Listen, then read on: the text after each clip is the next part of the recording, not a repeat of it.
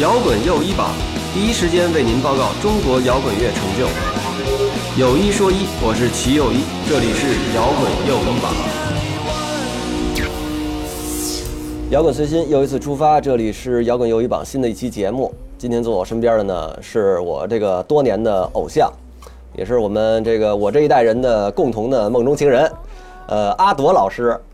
哎呀，不好意思，大家好。朵儿姐又复出了。你这么你这么介绍我，我我很容易脸红，是吧？对。朵儿姐，朵儿姐，反正天生丽质，怎么着都好看。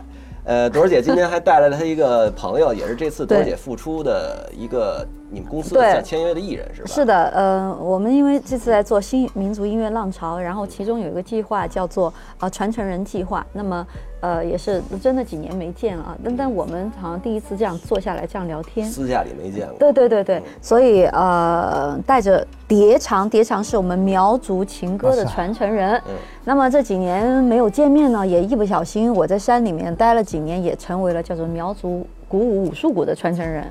鼓舞武术鼓的传承人，对。嗯，没事，您先说，待会儿咱们再聊这个。好，然后，对，所以呢，就是在我们的传承人计划里面。嗯，就是有在发掘和挖掘，嗯，这样子的，就是既有民族特点，然后呃，又可以成为一个嗯，把流行音乐和这种呃原生态的音乐和艺术成为一个桥梁嫁接在一起的这样的人，就是他既既有这种呃传承文化的可能，也是有这种呃市场的可能。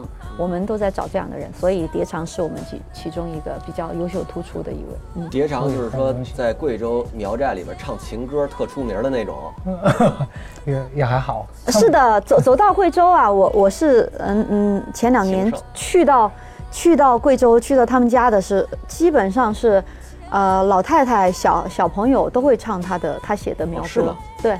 哦，等于是在这个苗族的这个区域里边，非常有名是一个。就是红人是吧？是是，怎么怎么回事呢？这这个其实就是因为我我写的，就我学了很多，嗯，学了很多苗歌，但是我又用我的我们现在音乐的方式，有的时候可能就是一把吉他弹，嗯，然后唱出来的苗族情歌，嗯，然后很现在的很多小孩都不太会说苗话，但是你我也很很开心，就是小孩子在在做。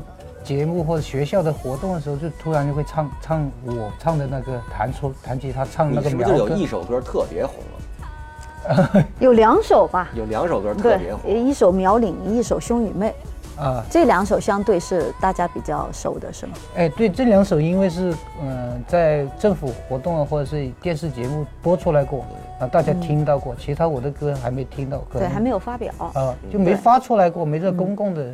平台或是媒体面前发过。嗯，咱们今天本来是要说朵儿姐那个复出这事儿啊，先稍微先打断一下啊。嗯，你直接咱咱就来一个你最红那歌，就在苗就在苗族苗语世界里边特别红的那种是吗？对对对，兄语妹，当然得有人跟你搭配。嗯，朵姐嘛，朵儿姐能能帮他来一个？我我能凑合吧，你凑合着，大家就凑合，因为他大概意思。那个那是对唱。啊，是他跟另外一个啊苗族的小姐妹唱的，但是今天这个我我可以先代替一下哈。太好了，嗯，那所以就是说，朵儿姐当时知道蝶长愿意把她拉到您这队伍里来，也是因为蝶长的这两首歌。我认识他已经八年了，我第一次见到他的时候是参加我我是在呃一一年的时候，就是应该说是呃五年前我。离开你们娱乐圈的时候，对对对对，在最后参加的一个活动就是呃中国区的 X Factor 评委，OK，就是叫激情唱响，当时他是里面的选手，然后他和他的表弟叫苗音组合，当时我我是导师评委，当时有柴智屏、呃羽凡和我，我们三个，呃第一期，然后发掘他了之后呢，觉得哎。他们唱的很有特点，但是唱了很多的流行音乐。但是在这个过程当中，其实我是觉得他们自己的本民族的那个呃音乐按流行化去演绎，其实是更有风格的。其实他们得了那场比赛的亚军，但是是用流行歌曲得的亚军。对对，但是他们中中间过程当中也有唱他们的原生态的呃音乐。嗯，但是在最后分开了之后呢，他其实已经被当时的就是很著名的四大之一的唱片公司已经签了约了。哪公司？呃，现在都不方便说了是吗？索尼可以说吗？索尼，嗯，对，索尼就签了已，经签了，对，已经签了，对，然后呢，就几年就没有联系了，已经签了，怎么就？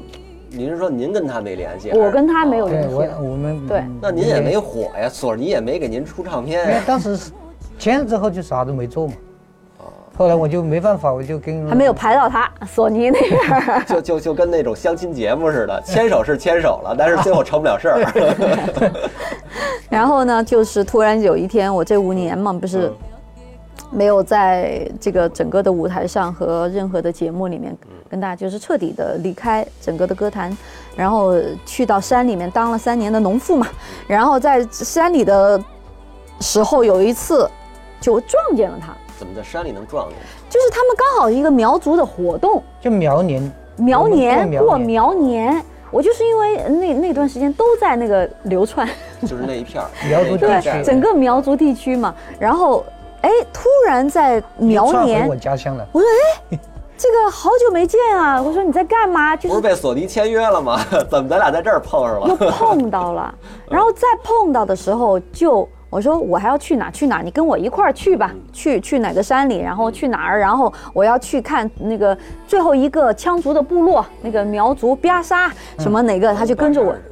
呃，呃中国唯一一个可以持枪的部落，持枪的，可以持枪，只要是这个呃男孩儿，嗯差不多成人，十三岁还是十四岁，他他们有一个成礼成的时候年是成年礼，好像是十六，就是我们地方的现在唯一有一个苗寨，男子会每一个成年礼都是带枪的。会配枪，配枪的，就火枪啊还有一把猎刀，它是对猎枪和猎刀，然后拿镰镰刀来剃头，剃的有点像老师用镰刀剃头就剃你这样的发型啊，把你剃剃剃。这哥借国钱没人往敢往那儿走，我估计。哥借国钱，我操，到那儿估计死了。不会，那那几十年都不会出现这对，种没有伤人的。嗯没有伤过人的。然后就去那边，我说我要去那边，你跟我一块儿去吧。然后就跟我一块儿就去了。这一对这一路，因为我就是不断的在收集。收集的各种作品啊、采风啊这种过程过程当中，然后在这个过程当中，我就了解了他，然后了解了他之后呢，我其实在再早一点的时候给他讲他的创作的一个理路啊，应该就是给了一下他的启发吧一。些建议，对一些建议和启发，他真的这样去做了，我就特别高兴。他真的这样去做了，而且这些作品真的越来越好，而且其中他按照这种方向去做的就是兄女妹，就已已经我发现哦。所有人都会唱，OK，就去买买瓶水，然后那些嗯嗯杂货店的嗯老奶奶们都会唱，但是这事儿我们汉人世界就不知道，对吧？因为他是没错。在苗族那世界里。没错，所以我就说跟我一块儿回到北京进城吧，咱们进进城吧。进大城，进大 城。对，来来来来，今天咱们在城里演示一下，来，这这叫什么？兄与妹是吗？兄与妹。就，熊，这个这个不是哎，你大概对讲解一下讲，这讲解一下。这歌，嗯，歌名就是熊手埋，熊是在苗族是男子，埋是女子，就一一对情侣的这个称呼。呃，两个人这个相爱不能在一起，呃，然后就分开了，然后有一个人是殉情了的，就是我跟您谈恋爱，嗯，但是有一天你被逼嫁的时候，你不愿意嫁，你等我，但是我又不知道，等我回来找你的时候，你殉情了，我就在你的坟墓面前哭，我叫你起来再陪我，然后其中就他的意思就会说，我现在怎么起得来陪你？就是有一段苗语，你把把可以就是中文的部分他们听得懂，就把苗语的部分哈可以讲一下那一段，嗯，那个那个情描述的这这首情歌是有很古老的故事，而且遗传你你就传承下来一首情歌。其中它从开始就是说，呃，树死了都还有枯枝，嗯，呃，你你死了，有人有还有人哭，有人看，哦，等现在我死了，就就是这腐烂在山里面草木一样，一切啥都没有了。这这这啊就是说，我唯一记得我的人就是这个墓里边的你。妹妹死了会有人来看的，妹死了会有人看，但哥我死了就是这样的野草一样的，没有人会记得，啊，嗯，大概会是这样的一段，嗯。呃，我可以要一下词儿吗？我我这临时替补演员哈对。对对对对。嗯，那所以这个实际上是一个传统曲目，哎，对他这段的，嗯，那你是做了什么改编，让他能够在苗语世界里变成一个这个这个凤凰传奇一般的传奇歌曲？不，这个改编也也算就是创作部分的，创作部分就是，嗯，我我们那里本身也有这种故事，就是隔着一条江，两个人相爱，然后后来就不能在一起的这这一对情侣，然后一直都会有像神话故事一样的这个叫。就对爱很忠忠贞的一个女女神的女人的的形象，在苗族地区就是一直有这么个一一个女女孩子。然后当时我听到这个故事，然后也也想起每个人恋爱都会有离别，可能都会有这这么的情节。行了行了，说白了，其实是因为你过去的一段感情，然后没有成功，然后我也知道，然后没有成功了之后呢，借这首歌表达了你你当时这种兄与妹的这个分离。嗯嗯，对不对？嗯，咱们别脸红，先来了，先来了。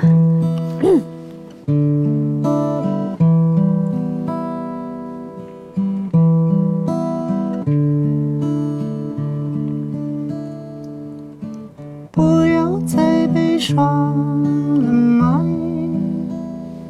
我们从此各一方。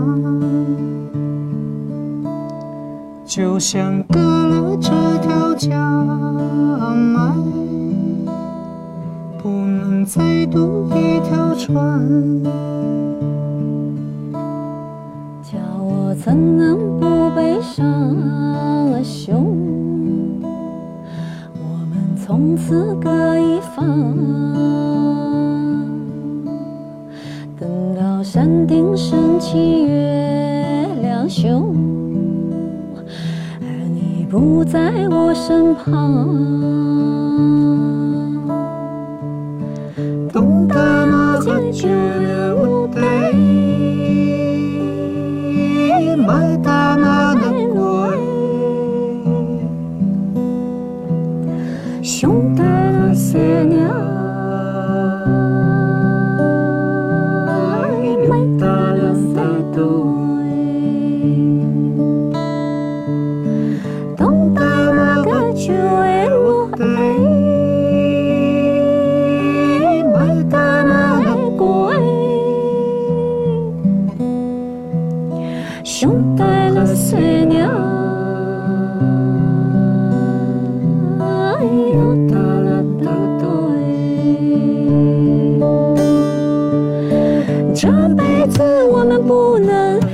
相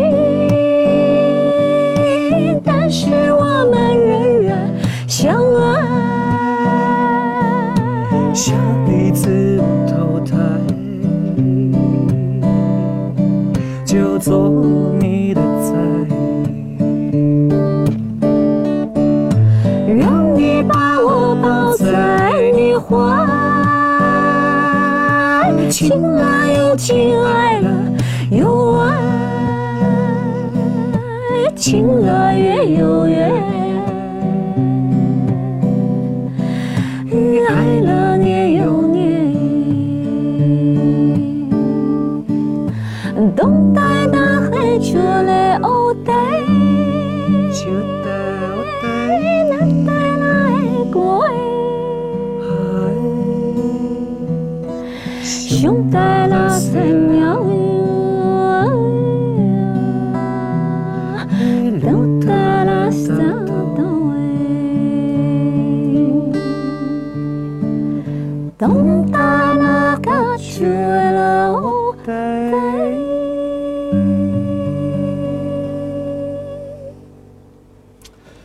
全体鼓掌，全体鼓掌！我操，牛逼！哎呦，真的，好听吗？好听，好听，是不是？但是我就觉得朵儿姐真的，我觉得你进你这两年进步太大了。你这两年干嘛了？这个？对，嗯，完全不一样，变了一个人吧？彻底变了一个人，是彻底变，一张嘴就知道了。嗯，以前以前以前我我先说以前我们印象当中朵儿姐啊，以前印象当中朵儿姐是上春晚的那种歌手，你知道吧？热辣似火。对，然后走学的时候会 会所有人都喜欢，哎，你们多少也多少钱？来来来，赶紧的，那种是吧？晚会歌手啊，或者不叫晚会歌手，但是反正就是就是非常的娱乐娱乐明星吧？对，主流应该是呃对，娱乐主流明星。主流明星是不可能这么唱歌的，这个是真正艺术家的唱法了。嗯，呃，我们一个一个说啊，实际上是从一二年开始，那个就是叫做什么，淡出江湖的是吧？对对。一二年其实你发了几个单曲？哦，一二年的时候我发了两首，呃，一首《一人一花》，嗯，啊，然后一首是呃，世间没有一无所有的人，对，主要是这两首，嗯。一人一花当然是因为跟马里奥一个我们自己做的微电影，然后世界没有一无所有的人，当时其实与那个王小帅的一个电影呃有关系，是因为他太喜欢这首歌了，我们没打算要发呢。其实就那时候就开始要创作我现在的东西，但是他太喜欢，他说来吧，就是可不可以我们再发电影，然后可以有这么一个合作，是这样。刘璇特别的讨厌给我，因为我跟刘璇认识十好几年了。刘璇特别讨厌的，给我，我在我之前在我的公号里预告了一下，我说那个朵儿姐要来我们节目，大家有什么问题可以问。然后刘璇就说那个你你问问朵儿姐那个唱那个什么我十一那个那个主题曲是怎么回事？正好就在这儿说了怎么回事。当时其实不是他们那个我十一的主题曲啊，对，就是其实是一个一个聚会嘛，然后碰到就是王王小帅导演，然后呃他听到我这首歌。然后他们就特别喜欢，然后那电影要播了，要放了，说可不可以做我们的电影的主题曲？但是后来呢，根根据他们的制片一了解，说已经来不及了，那电影儿，呃，现在已经他有很多的后期都做完了，说那可不可以成为我们的电影的宣传曲目？呃，我我因为那个王小帅导演那么优秀的导演哈，然后有这样的一个邀请，我觉得好啊，然后我们就呃作为他的一个导呃呃呃作品的回顾，就把我十一，甚至是说把他嗯包括他之前的几部哈呃电影都是作为一个好像一个集锦的一个推出，然后嗯。这这歌就就这么发散出去了，因为大家就觉得太好听了，赶紧吧。对，蝌蚪明不明？地上石头多呀，可路平不平？河里鱼儿多，可水清不清？浪多却也多呀，可心沉不沉？还记得那年我们对着河灯许下心愿吗？哪怕一压开，那么再也不分开。河里鱼儿多，河水清不清？浪多劲儿也多呀，可心真不真？亲爱的人啊，别沉默不说话，这世界没有一无所有的人啊，你拥有着善良。勇气和坚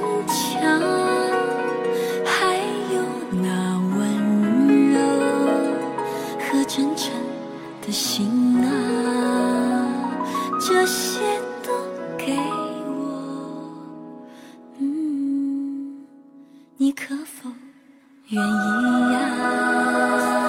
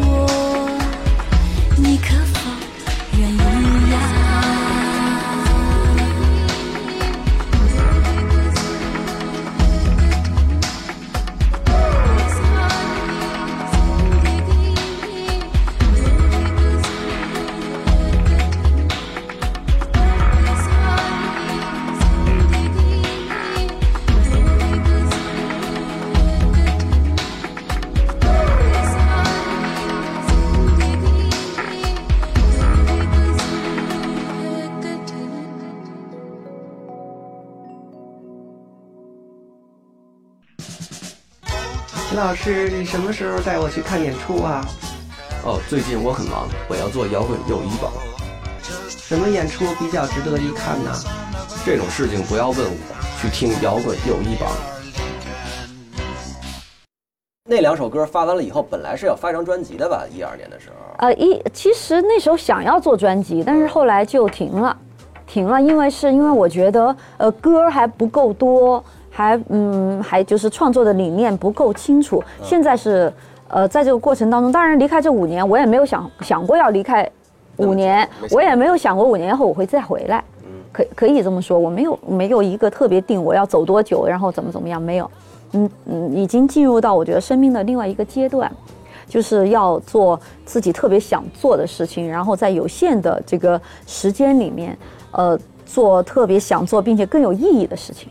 所以就就重新说再回来，然后嗯，把我的整个我们想要做的这种新民族音乐的作为一个新的体系，想要做一个新的体系，比如说里面的很多的乐器，包括你刚才你听到这些就是唱法，呃，所有重新叫做叫做嗯，完全的把过去的东西全部砍掉，跟过去的阿朵肯定不是一人了，不管在音乐上还是在什么，你的基本想法什么的，是。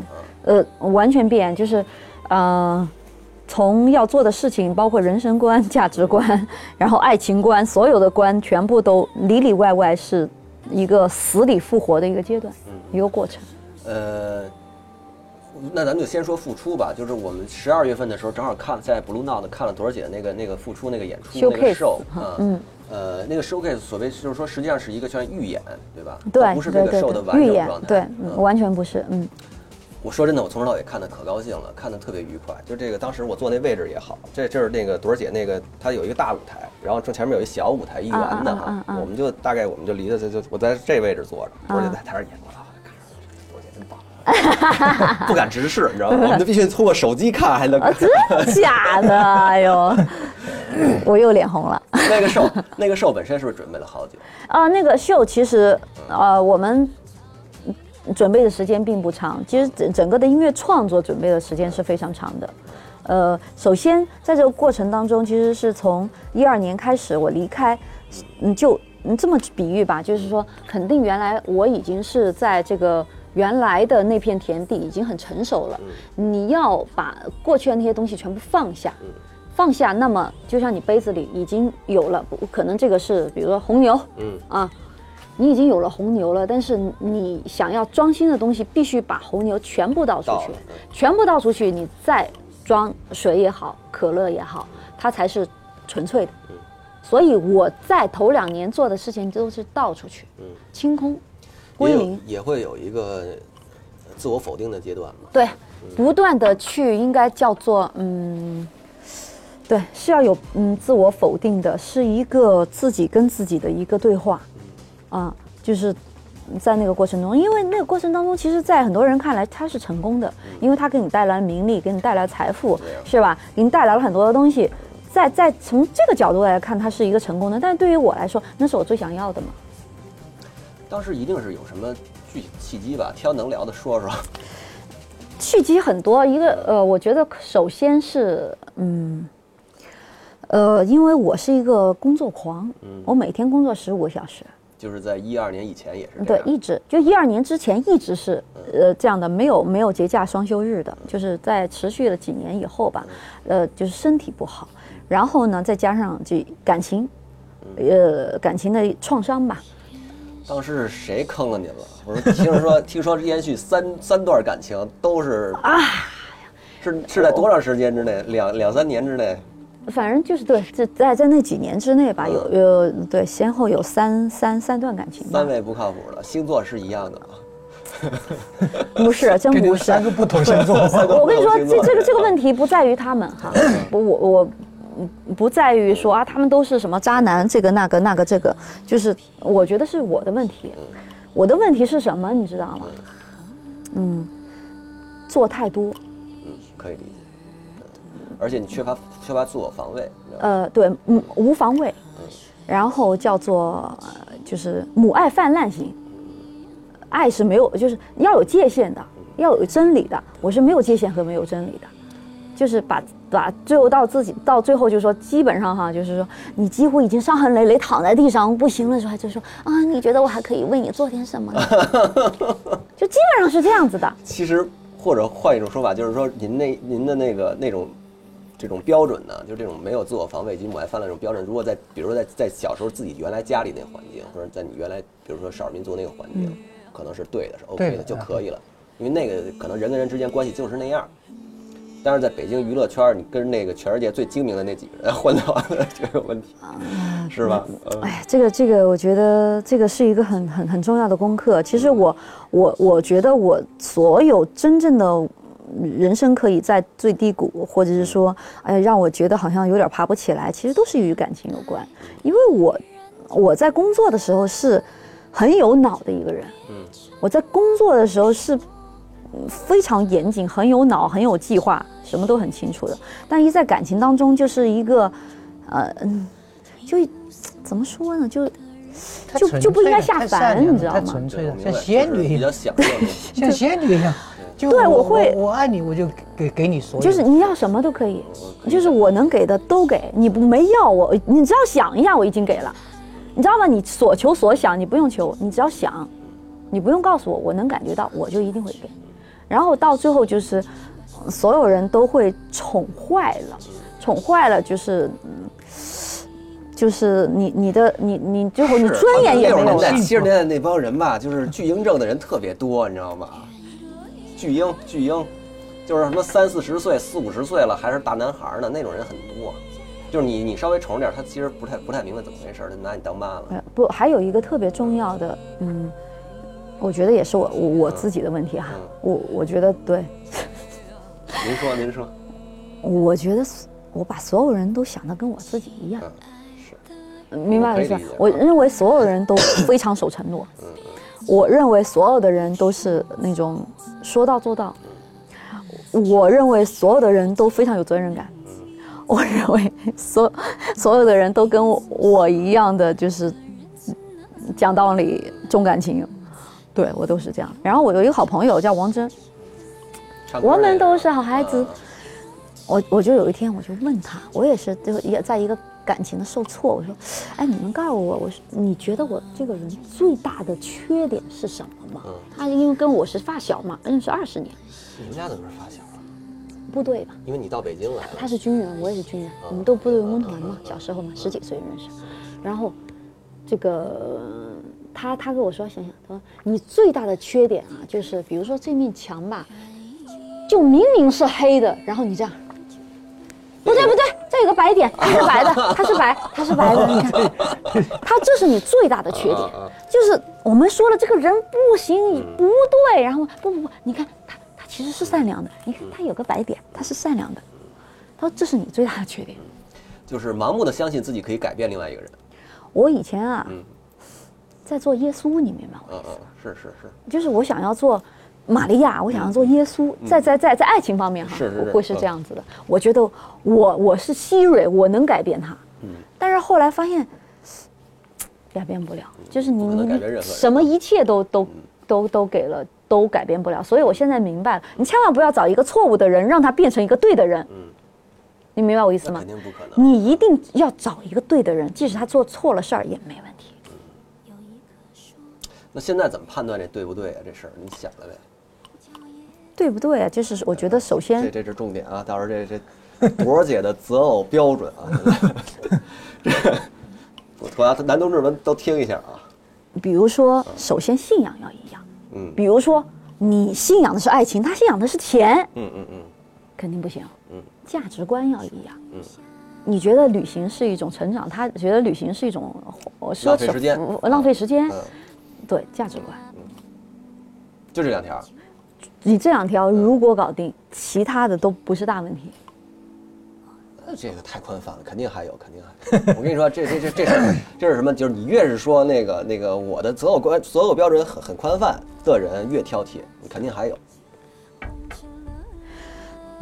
还有吧，就是他他得有点文化吧，你总得交流吧。能聊天儿，对，得得得得交流，你明白我意思吧？明白明白可能可能他说，但是也不能太能聊，是吧？我跟你说，宁愿很能聊，也千万别没得聊，因为两个人在后来现在都没得聊，以后就彻底没话说，你明白我的意思吗？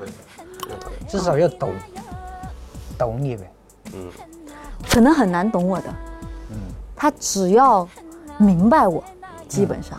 明白。明白，就是先能基本上明白，懂，懂，那是锦上添花。如果他能懂，我觉得，这个就就就就真的是非常的，嗯，很不容易的事儿。嗯，你说你们找的都有谁真正懂你们啊？不解风情是很不好的一件事情，不解风情太难受了。呃，是啊。呃我就不现身说法了。那个什么，我反正我前两天就遇上一个，哎呦喂，烦的我，天哪！就是呃呃，我这次我这档不说了，反正就是朵儿姐一二年的时候，连续是这个感情受挫，是吧？对，到一二年为呃到我一二一二年，啊不对，到一三年吧，嗯。一直到一三年，嗯。对，那头几年去，对，就是说，呃，一个是身体状况、感情，然后再加上我还有很重要的就是，我是一个从小哈，这个是嗯不是我的骄傲，不是说我要骄傲，这是老天给的，没有什么可骄傲的，就是我是一个很容易有先知先觉的人。第六感强。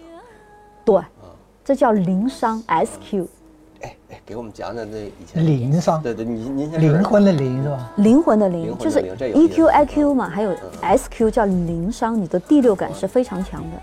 嗯，指不定，指不定你那祖先有没有过什么那种就是通灵的呢，是吧？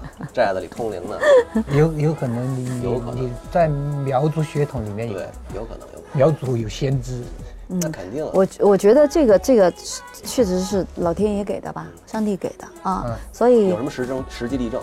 很多例证的。好吧，讲点俗的吧，好不好？好，俗的最好。俗的吧，比如俗的，那时候，嗯，我给我爸要买辆车，在北京，然后呢，这个，呃，我爸呢非偏心嘛，说这车牌能不能写你写你妹呀、对吧？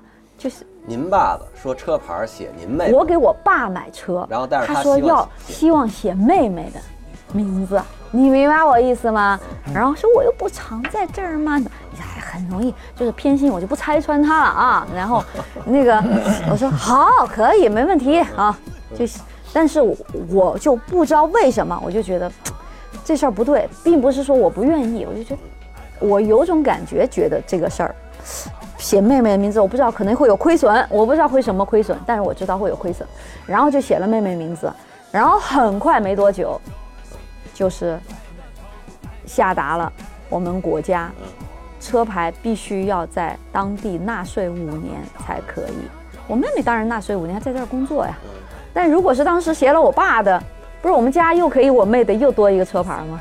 哦哦哦，这个意思，就是说当时如果写你爸的话，你就我爸就就白得了一个车牌儿。我妹本来就在中国工呃在北京工作吗？就是当时你隐隐约约觉得不对，我隐隐约约觉得不对，然后我就非劝他们，他们不是说说，哎呀，就是因为他们个人的私人的那个想法嘛。我说、啊好吧，好吧，我就这随他们，就类似这样的事儿很多这样的事儿，买房子卖房子都是这样的，嗯你要一开始觉得不对，那后面肯定会有麻烦。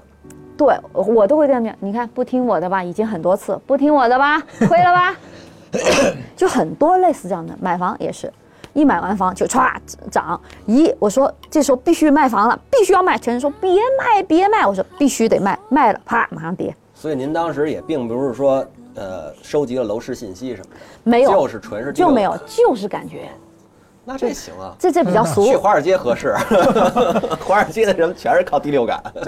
嗯，对，就是对，就是对了，真的真的确实就是感觉，就赶紧要做什么样的事儿，赶紧要做什么样的事儿。然后最近比如说，我说父母，你们要干人做一个什么样的事儿？你们再再买一个什么什么什么东西哈？你把钱要拿出来，然后他们，但他们把钱一拿出来，那边就出事儿，全全军覆没。基本上就是这样，怎么说说来说去好像都有钱，钱钱有关系。其实我这人最不在乎钱。不，但这个能证明第六感的问题。对，呃，接着说，您刚才说是说一个是感情问题，一个是身体问题，还有一个您说这个您的这个灵能力比较强，所以呢，你觉得应该是往云南去？不不不，这这个真不是这样的，不是这样的啊。这个就是还有一个非常重要的，就是我我真的在想，我原来做的音乐，我过去。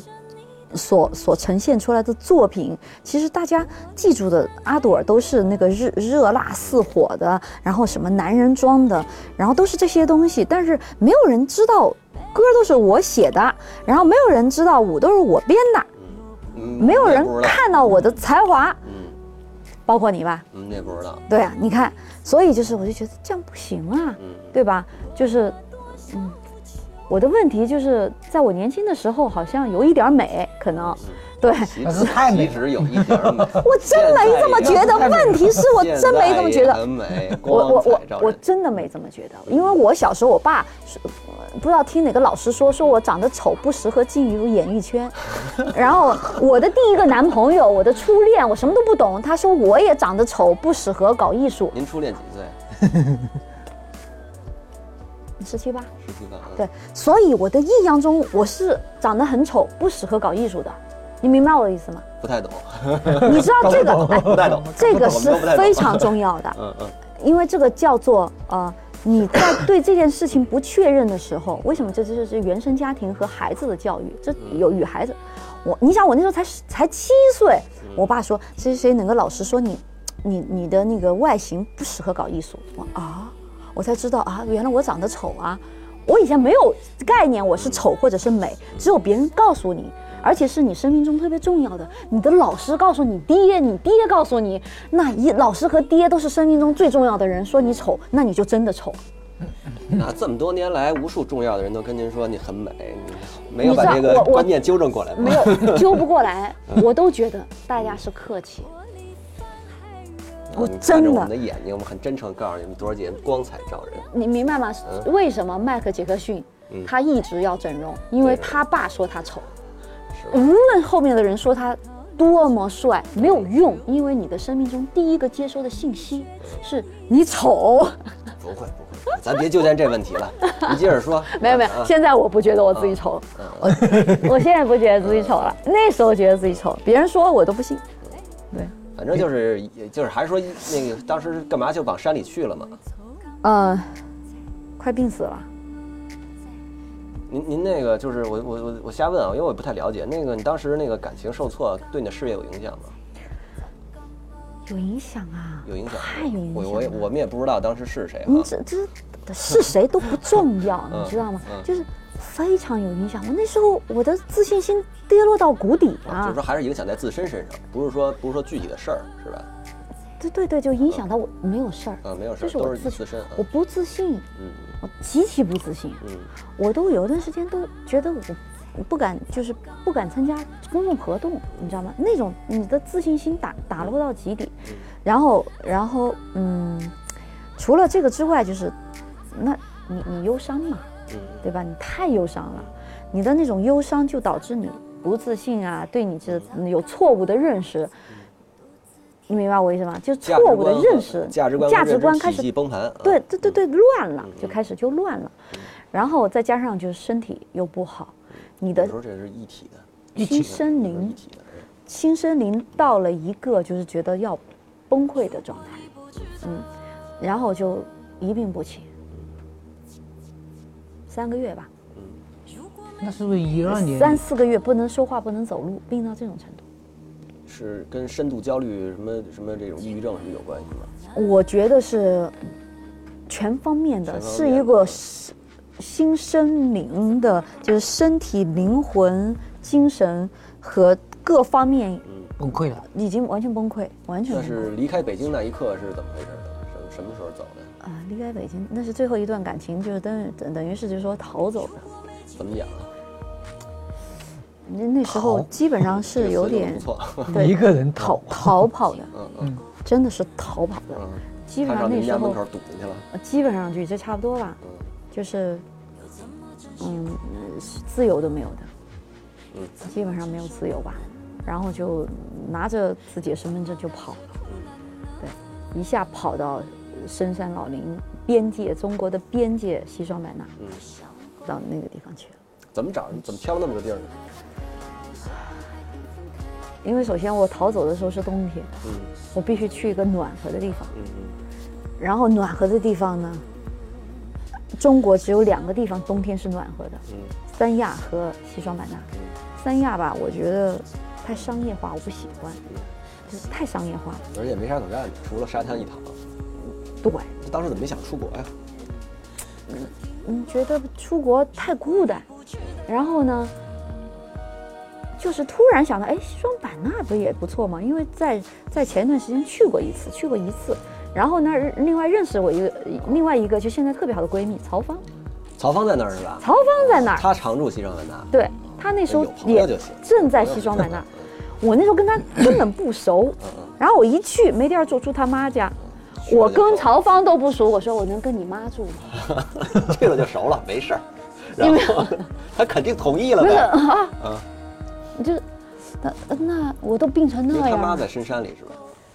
不是不是嗯，然后刚开始的时候是跟他我我那儿没地儿住，嗯就直接就住他妈那儿，住了他妈那儿之后，就自己稍微能活了一点儿，就开始自己就进到山里头去了。嗯，就是也是，比如说让让他妈找朋友什么，说哪儿哪儿有亲戚什么的，上你的寨子里住住。嗯，我就等于是基本上是曹芳他们开着车吧，嗯带着我去各种什么田园、茶园什么这个地方跑，然后我就躺在后座上半死不活，等于就是这样的。然后到地儿开眼看看啊，这儿好美哈、就这儿吧，就就就嗯找到一个地儿，然后再安定在那儿了之后，就开始重新生活，重新过农民一样的生活，回归大自然吧。我觉得是一个新生灵的一个完全的治愈。对，一般这种情况下，这种最人生当中最糟糕的时刻，一般都会找那种熟悉的朋友啊，或者爸妈那种亲人至亲去投奔。嗯结果您投奔了一个完全不熟的朋友。呃，我是这样子的，但是投投奔的也是我我自我自己的问题。嗯我的问题是我的父母啊，所有的我的亲人朋友，我从来从小到大报喜不报忧，嗯只有好的时候，只有他们我才会跟他们在一起。什么我快病死了，我爸妈不知道的，没有人知道，我好朋友也没有人知道的。我要自己活过来，好了我才会告诉爸妈的。嗯，死了就死了。对，死之前可能通知一下吧，来来来，告诉你们银行 账号啊，还有点钱拿去用，可能会是这样的。您姐儿几个？就是还有一个妹妹，就就你们俩。嗯，你觉得爸妈还是偏向妹妹的？小时候肯定是偏向妹妹的，对，然后那就真的是在西双版纳，后来就定居了一段时间，是吧？对，定居了一段时间，定居了之后，然后在其实应该说头四年吧，有一年在美国，嗯。有有三年在西双版纳和呃那个湘西，嗯。然后和所有的苗区，嗯。对，这样。对，其中有一刻就是正好你到我的家乡来的时候你们，就我俩在遇重新碰上了才才遇遇见。嗯，嗯，对，呃，网上就之前也有很多传闻嘛，说你是跑美国结婚去了，其实根本不是那么回事儿，是吧？您上美国那一年是干嘛去了？我我我去去学了心理辅导，我现在还是心理辅导师，有认证的是吧？对有资格认证的啊。，所以还做了一些案子，就是我自己首先受益哈，嗯就是其实每个人都需要，嗯，比如说你现在，肯定需要，人人都你你知道吗？你现在像你这样的人是一个特别危险的情况，你知道为什么吗？危险。我也我我也想听听。就是你天生长了一张笑脸儿，你天生长了一些呃一张笑脸儿，你的这个笑脸儿是保护你的，也是伤害你的。啊，是吗？对，我就一直以为它是个保护，但是它也会伤害我。当然为，啥因为你在你真的有一天你非常就是你自己完全没有能力 hold 住自己的时候，你自己扶不起自己的时候，你的这个笑脸有可能成为你的伤害。为啥？为什么呢？因为所有的人觉得你不需要被帮助，这可能所有人觉得你是很 OK 的，是吧？你是所所有人觉得你 OK 的，所有人觉得他好好的呀，挺高兴的，笑着呢什么的。但是其实你越是你喂你这样的一个来来，谁给我倒杯水？嗯，是，对，所以 所以就是说，表面上，嗯，你你知道吗？从所有的就是幽默大师，包括像好好莱坞他们这个喜剧的编剧，全部都有忧郁症。对，抑郁症肯定的。对读书就是人都会有点抑郁症。呃，不是，越是要做喜剧的人，越是要把温暖和那个快乐传递的人，就是基本上是把忧伤留给自己。嗯对，这样的人其实要小心，要要被关注。所以这个像很多这些都是学心理辅导的这方面才可能。朵儿姐懂我啊，广大网友请多给我关怀啊。对，真的确实要要给他，他尤其是像北京人哈，嗯北京人的那种啊，没事儿哈，喝杯酒就好了哈，找朋友聊个天儿就好了。你如果他最近要特别想要找你喝酒聊天，证明他没问题。有一天他喝酒聊天都不找你了，那就可能有问题了。行，反正反正朵儿姐是有这资格认证的，是吧？呃，连自愈带这个学了个考了个这个心理呃证不要引开你的话题。好，呃被拆穿了。所以他所有的就是那些不管多严重的事儿，他都会笑着呃当玩笑一样说出来，就是完了，他他会是这样子。但是其实那个东西他会，你知道吗？那个致内伤。你你会你会他会结在那儿，在你里面。你如果要是长长时间都用这样的方式啊，就这样过了，这样过了，这样过了，其实时间长了对你并不好。是我以前还写点小说什么的，可能能抒能能抒发一下。嗯然后这几年就是写小说的心里也也淡一些，所以确实有点憋得慌。嗯，但是这个怎么讲？那也没辙，那就这样是吧？那个没准找一好点儿老婆可以。啊，小家庭再组织组织还行。其实婚姻是这样子的哈，找老婆找老公其实都是这样的，这种倒是可以就是两个人面对的问题和一个人生活面对的问题是同样多的，嗯，并不是说两个是同样多的，不会互相不会互相给那个做的心理辅导。会互相给呃心理辅导，也会互相给麻烦。嗯这一定是相辅相成的。是，但是 最终还是说，呃，有有那个伴侣的会比单身的寿命更长，身体更更健康，是相对会是这样。哦，肯定的。对嗯大家好，我是丁薇。我是万晓丽，我是郑钧，我是谢天笑，有一说一，有一说一，有一说一，有一说一，尽在摇滚又一榜。尽在摇滚又一榜。尽在摇滚又一榜。尽在摇滚又一榜。人人都是就是通过别人来看待自己嘛，是吧？就是你你看别人，你跟别人聊天，跟别人有交流的时候，你才能够呃明白自己到底几斤几两，是个什么样的人，你的形状是什么样的。确实是，嗯，你像我们我平时做这节目，因为我在家其实赋闲了，大概就是我不工作不出去工作啊、有个大概六六七年得有了，就是呃不不是一个正常的在社会内部的那么一个那总是在社会外部的那个环境。但是这如果这种情况呢，我为什么要做节目？很重要一个原因就是说每周都能可以跟呃周围的一些搞艺术的什么这些朋友去聊聊天啊，交流交流。那有的时候呢能做很好的交流，有的时候这交流可很浅。今天跟朵儿姐的这个交流就非常好，谢谢朵儿姐啊，谢 谢谢谢谢谢。特别好。朵儿姐这几年看来也是没少没少没少瞎琢磨，反正。就真的是你要去，你要去体验。所以我在我的音乐《死里复活》的我我们整个的这个嗯《死里复活》，它等于叫做呃是秀的原声碟的录音版。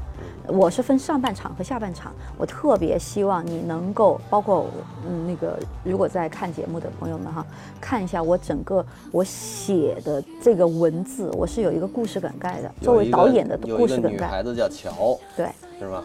对，她关于寻所有人在寻找财富与寻找爱，对，然后的这个这个这个故事，其实嗯，到下半场，下半场其实我有一首歌叫做《苦难幸福》，里面有有一句歌词就是“苦难是化妆的祝福”。嗯，啊，苦难是化妆的祝福，说的。对，嗯，这歌词太棒了。对，《死里复活》里面那几句歌词我特别喜欢。那天听完你们那个，看完你的演出，我就我就反复的给好几个人哥们儿聊天的时候说，我说，哎，朵儿姐最近出新歌了，那里面有几句歌词特别棒。我的生命裂了缝，所以阳光能照进来，是吧？呃，我的房子着了火，你顺着火光能找到我，可以，可以，非常好。其实就是说，所以为什么苦难是化妆的祝福？这些都是我所经历的很多事情。嗯，你房子着火了，这这这这很衰了吧？但是我也有看到有有人在那个网评上面说，我的房子呃着了火，我我我我爸妈打死了我，类似这样。对，就是呃，房子都着火了这件事儿，它当然不是一个好事儿，对吧？但是这个歌词怎么来的？这这一句怎么来的？我是看到一个真实的一个故事哈，一个故事，就是一个人，他呃在大海里，然后就是遇难了，终于他飘到一个岛上，飘到了一个岛上之后呢，他用了各种方法希望求救嘛，那你在孤岛上没有人看到你的，最终他要为了求生啊，他就用他所有的力气和所有他能够捡到的木头啊，所有的叶子啊。他做了一个小木屋，然后他就在里面可以，至少可以避避风啊，挡挡挡挡寒什么的。终于有一天，这你看才几天，然后总是没有人去发现他，他不能一辈子就这么下去吧？天天靠吃生鱼，然后他出去打猎的时候。出去巡食的时候，他的房子竟然着火了。着火了，着火的时候，他心里想：完蛋了，这什么都没了，唯一的是岛上有的都没了，只只有死路一条。可是正在这时候，他已经他躺在沙滩上就等死。这时候，一个救援的直升机就停在他面前，说：“怎么找到我的？说因为我们看到一个着火的一个烟。”我们就从这里，然后救了他。我也是，就是我生命中真的是经历了一些让人觉得可能成其中的某一件事就是难以承受。嗯。啊，就是这些年可能几件事就，成一件事儿都难以承受。那这一件事情，它会引来另外一件事情的发生。嗯，这个事情的发生就是如同它是一个化妆的祝福，就像。我刚才讲的这个故事一样，找到你的是你的救援，找到你的也许是你的爱情，找到你的也许是你的梦想，找到你的也许就是你生命的意义。然后整个的每一句歌词，比如说“一朵云儿若不哭，雨滴不会落下来”。嗯。然后哎，这歌能现场来来吗？你们能唱这歌吗？现场来来，来来来来，死里复活哈！来。嗯。那他西那他撒，一棵树儿有话说。那他 C，那他西一把琴儿要唱歌。那他 C，那他撒，我摔倒在那野山坡。那他西。那他撒，青草吻了我的脚。看那金那家，看那金那家，放开双手听沙落。我的房子着了火，你顺火光找到我。金那叫看那金那叫，站在云上看雨落。我的生命裂了缝，阳光才能照进来哟。那他死，那他死，痛海飘过，那他死。谁？那他啥？狂魔啥也都走过。那他啥？我的手掌发了芽。那他谁？那他啥？一双彩虹出现了。看那吉那家，看那吉那家。放开双手听沙落，一朵云儿若不哭啊，雨滴不会落下来呀。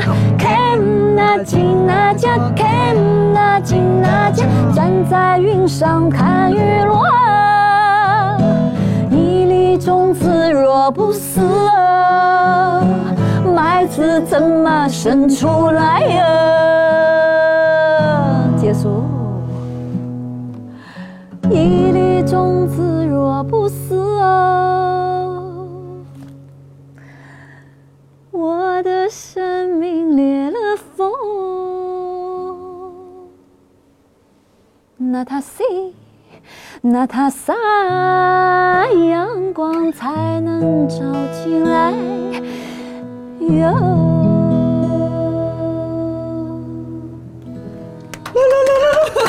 真棒，多少姐，牛逼，好听，好听，特别棒。所以这歌写的时候，也是你在西双版纳当农妇的时候写的？对，在山里头，在原始大山里头，那时候要开始身体重新把它再回到一个健康的状态。嗯嗯，那时候就开始从走路到快走到慢跑。这个病在病理上，医院怎么说？叫什么？啊、医院就是说劳累过度、操劳过度，其实还是精神上的问题。操劳过度就是就是呃气也虚，血也虚，什么的，就是嗯嗯，就是说呃有有这样的中医给我一把脉哈，他说哇你这个在你之前有有都没了，就是说呃已经猝死掉了，你这样的脉象，哦，你你理论上你已经是死了，对你基本上他说你只有一丝喘息了，就这么说的。我只有一毫气就只有一丝喘息，就是说在你之前就是有那种就猝死掉了，就像你这样的一个状况，基本上就是命悬一线。对，然后这样的一个状态，所以就是在山里的时候，重新再开始，在那儿快走的时候就开始，在跟大自然在对话的时候，然后就那他 C，那他啥就开始进来，就开始这首歌慢慢的出来，慢慢的出来，嗯。朵姐这种感觉就感觉是像我们人的各种身体器官可能都带病，但是我觉得你这个可能是心伤，精神上就就伤到呃我觉得就是灵魂都伤了整个心对对，非常非常忧伤，忧伤到我那时候，呃，应该嗯这么讲吧，我那时候是耳鸣加脑鸣，二十四小时两年不间断，就一段话白天黑夜是任何时候没有间断过，是三个声音，这边是叮，这边是咚，而又脑袋里面嗡，是三个声音，就是你们家楼顶上和楼下都在装修，装二十四小时。走到哪儿谁都躲不了，甭管是海边还是森林你就越安。静越痛苦，导致就是有一段时间我没有办法吃吃安眠药也不行，那个副作用很大。然后我就有有那么几天，我说试着，要不然把自己灌醉，然后就把自己灌醉，灌醉了之后能睡俩小时。灌醉了之后呢，就是我我我的朋友他会说，有次醉了之后，你知道吗？已经不省人事了。但是我流着泪说一句话，说了大概一个小时，就一句话，反复说一句话，流着泪一直流泪，我自己不知道，完全不知道。我说啊，怎么可能？因为我醒了的时候，我说，哎，我的眼睛怎么变成了桃子？我说我的眼睛为什么变成桃子？就是肿的那么大。我说我在干什么？他说你你有一两个小时是一直在流着泪，然后说一句话，说世界要再美好一点，人们都再快乐一点，就反复这一句话。世界再美好一点，每个人再快乐一点；世界再美好一点，每个人再快乐一点。说了两个小时。我我感觉这个感觉是上帝是在救你的时候，一直用你的身体重复这句话把你救活了，对，就一直是这样。因为我觉得我和很多人都不快乐，而且就是说我那时候才看到，就是说从感情啊，然后包括工作，还有好多你你你真的就是说你付出了所有的爱，你所有的力量，付出了所有，但是你发现你所有的好哈，就像一杯水一样就没有了。对别人来讲，你付出的一切，你哪怕是生命，就是一杯水一样就没有了，喝完了就完了。像朵儿姐这种耿直的人，可能不太适合在国内待着。你要去，比如说什么那种欧洲啊、北美啊，什么那种白人世界里边，可能对，其实你说的其实是是嗯。我觉得就是可能就欧美那边人的性格跟我们少数民族人性格有点像，就非常的直接，弯弯绕的东西对，就是比如说我可能一下子我敞开心话心扉来说的话，对方都说怎么可能？他们听了，但是会说不可能，不要相信。嗯，会是这样。我说这有什么？有什么？我我有必要吗？就是真的，我觉得就是我们的生命很短暂，就几十年，最多一百年，谁死也没几个一百年的，对不对？那干嘛？我我我只能说我的脑子可能比较简单，在在生活在情感和人与人相处当中，所以我并不在这个行业里贴近人类本来的样子。嗯，你没有发现我在任何地方在这个行业里面你看不到我，除了在舞台上，因为我是没有任何社交的。好吧。任何 party，任何聚会，真的都没有。你回忆一下，这么多年，我都在这个行业里面都。多少年了？从来没有。我觉得我就是，就是那种上班 然后下班。得亏您这回复出了，要不然咱们都见不着。我们到现在没见过朵儿姐，今天头回见。我还是很有幸在大山里面见到她，是吧？对，一二年在大山里面，我们家就是那之后就你就消失了，我就再找不到你了。就一二年我就消失了嘛，确实是确确实就消失。一二年，我会在大山里面跟，就跟是跟朴素的人们天天在一起，我愿意跟他们天天在一起。然后我先早酒喝，但是我都不会去，我不会去 party。跟他们在一块频道就能搭得上呗，是吧？嗯，对，可能可能更多是这样。多姐，您刚才那，我又怕我说错话，你明白吗？后来我常常会说错话。不，我想刚才您那歌《十里复活》里面，就就是种了那个种子下去，它在那个发出芽来，就是那种感觉，会让你重重新有一个生命的起点。所以有的时候我并不知道在这样的时候什么能说什么不能说。我现在都好点儿了，长大了，你知道吗？反正就是少上直播节目，多上我们这种录播节目。嗯，那什么呢？后来怎么就慢慢自己有一天忽然发现自己好了？就是说，或者正在好转，有那么一个契机，或者是怎么着，就觉得差不多重新变成一活人了。变成一个活人，应该是啊，怎么讲？被大自然给治愈。其实我挺没法没法想象，就是说什么样的打击能打击成那样。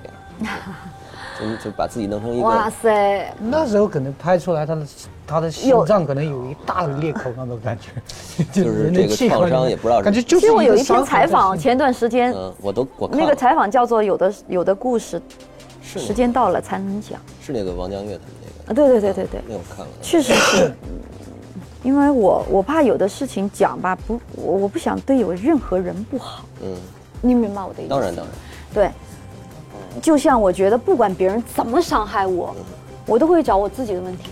嗯不管他怎么让我受伤，我都会找我自己的问题。我我我到底哪儿哪儿会？对，本质上这个这个也只能这么解决这个问题，因为因为就是外界的其他的你遇到的所有的事情，其实都是自己内心自己这个人的反射嘛，对吧？就是如果比如说，如果你早早的学会了辨别坏人，可能你根本就不会把他拉到你的这个。这个这个社交范围之内，对吧？嗯，所以吧，就是我老想拯救人家。嗯，对，我我这个拯救挺可怕的。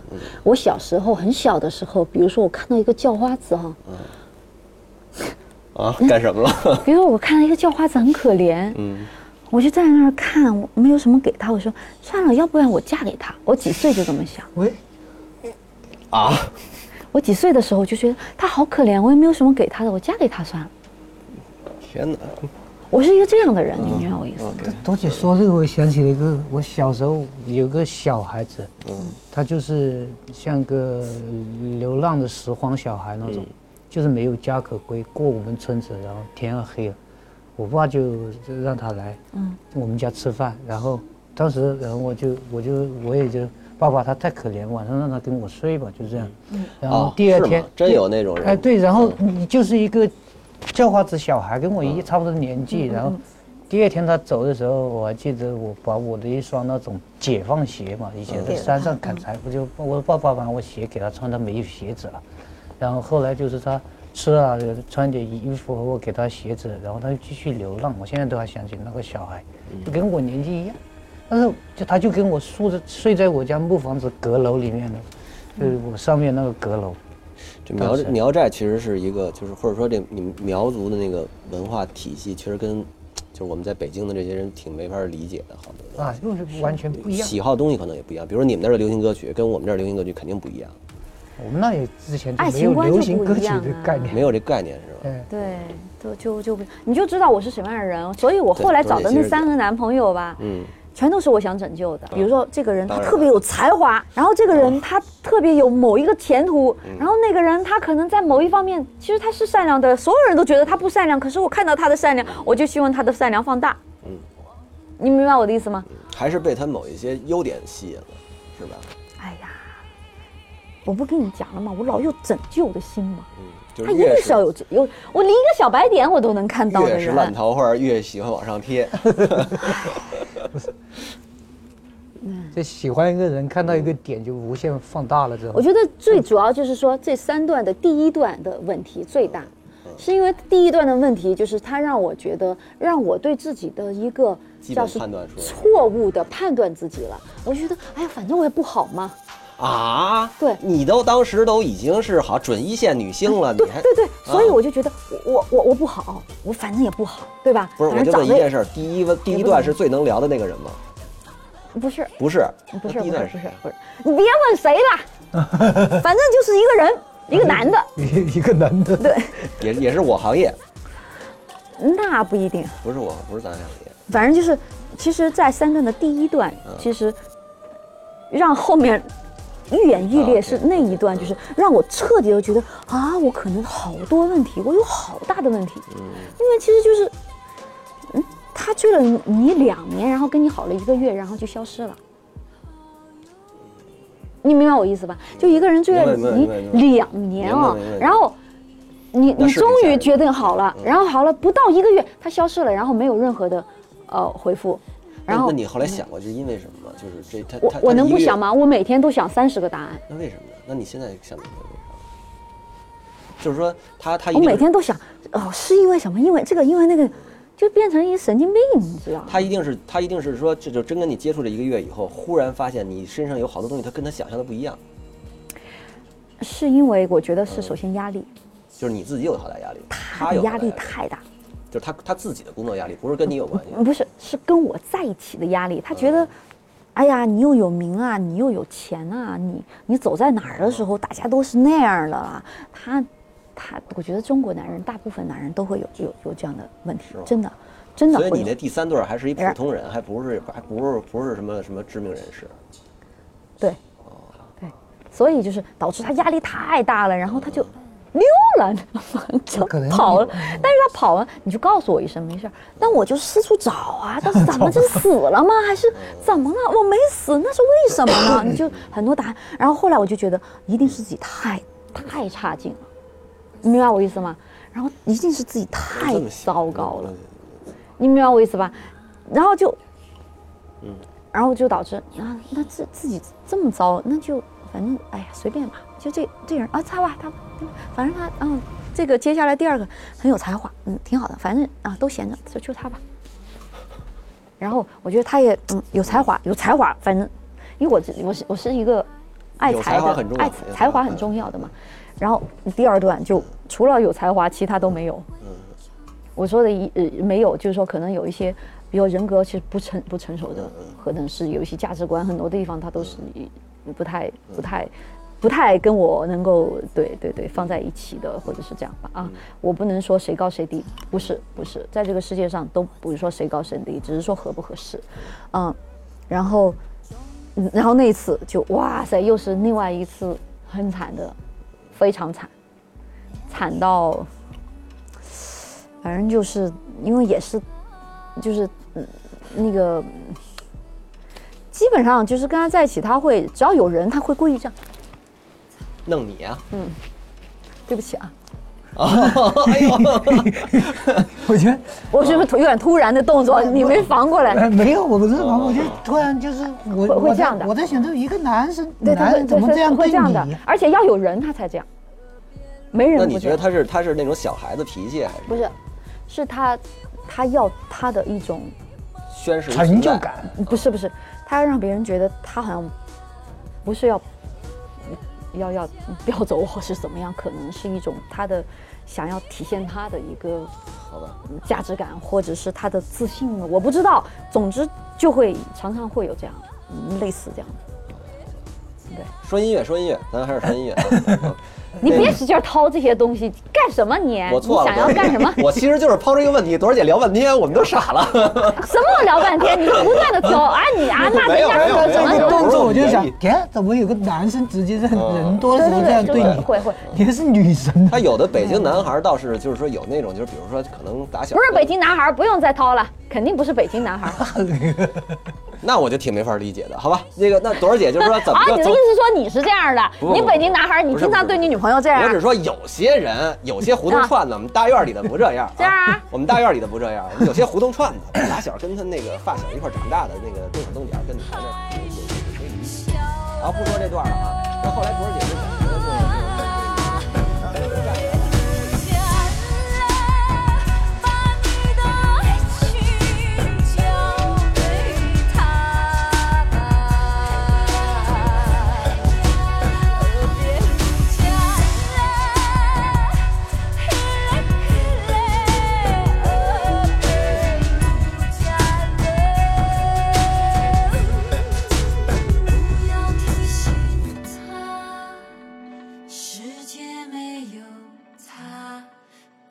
的爱情。